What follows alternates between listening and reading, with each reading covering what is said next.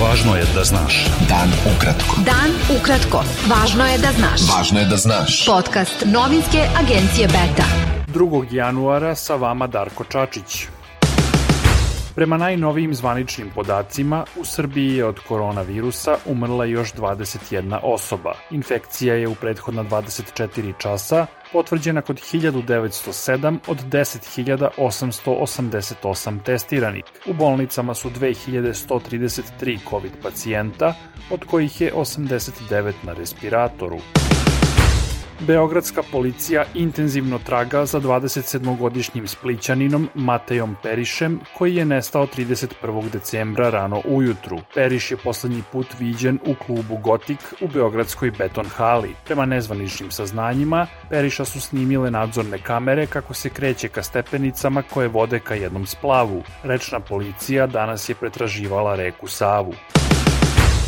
Savez ekoloških organizacija Srbije najavio je za sutra novu tročasovnu blokadu puteva na više lokacija u zemlji zbog izjave predsednika Srbije Aleksandra Vučića da projekat Jadar neće biti obustavljen. Predstavnik udruženja Nedamo Jadar Zlatko Kokanović rekao je da je plan da blokade traju od 13 do 16 časova. Opoziciona grupa Skupština Slobodne Srbije pozvala je građane da izađu na sutrašnju blokadu puteva. Republička izborna komisija je saopštila da pravo izjašnjavanja na predstojećem referendumu o promeni Ustava Srbije u oblasti pravosuđa imaju 6.510.233 glasača. Predsednik Republičke izborne komisije Vladimir Dimitrijević rekao je da ta institucija još nema informaciju da li će izjašnjavanje na referendumu biti organizovano i na Kosovu. Vlada u Prištini je ranije najavila da neće dozvoliti sprovođenje referenduma referenduma na Kosovu. Srbija će u 2022. godini raditi na otvaranju preostalih klastera u pregovorima sa Evropskom unijom, sa posebnim fokusom na dostizanje prelaznih merila i merila za zatvaranje klastera 1, koji se odnosi na vladavinu prava rekla je ministarka za evrointegracije Jadranka Joksimović. U intervju za Euraktiv i Betu Joksimović je kazala da je uspešan referendum o promeni Ustava jedan od uslova za dalju dinamiku pregovora sa Evropskom unijom.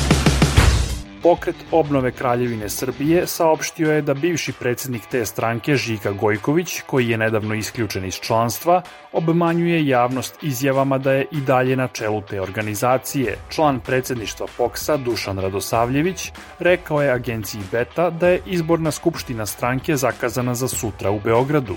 Prethodno je grupa članova POKSA saopštila da je danas održala vanrednu izbornu skupštinu stranke u Topoli i izabrala Gojkovića za predsednika.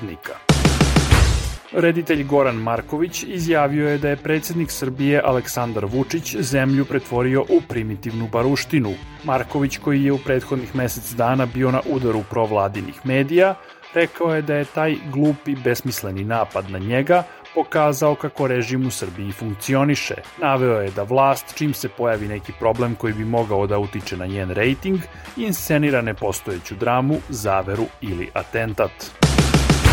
U protekloj godini u Srbiji je dostignut više decenijski maksimum ukupnog broja umrlih i opšte stope mortaliteta, izjavio je agenciji Beta demograf Goran Penev.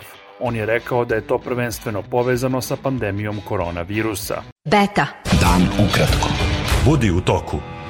Ujedinjene nacije su saopštile da je nezakonito proglašavanje ruskog pripadnika UNMIKA za nepoželjnu osobu na Kosovu. Ministarka spoljnih poslova Kosova Donika Gervala saopštila je u petak da je na zahtev premijera Aljbina Kurtija proglasila ruskog zvaničnika UNMIKA nepoželjnom osobom zbog štetnih aktivnosti koje su narušile nacionalnu bezbednost.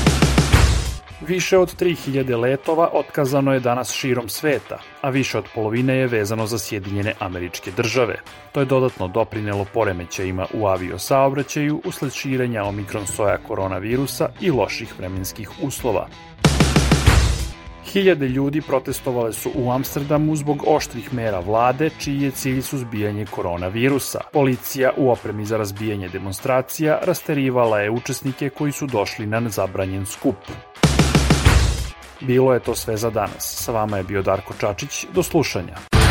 Pratite nas na portalu beta.rs. i društvenim mrežama. Važno je da znaš. Dan ukratko. Podcast novinske agencije Beta.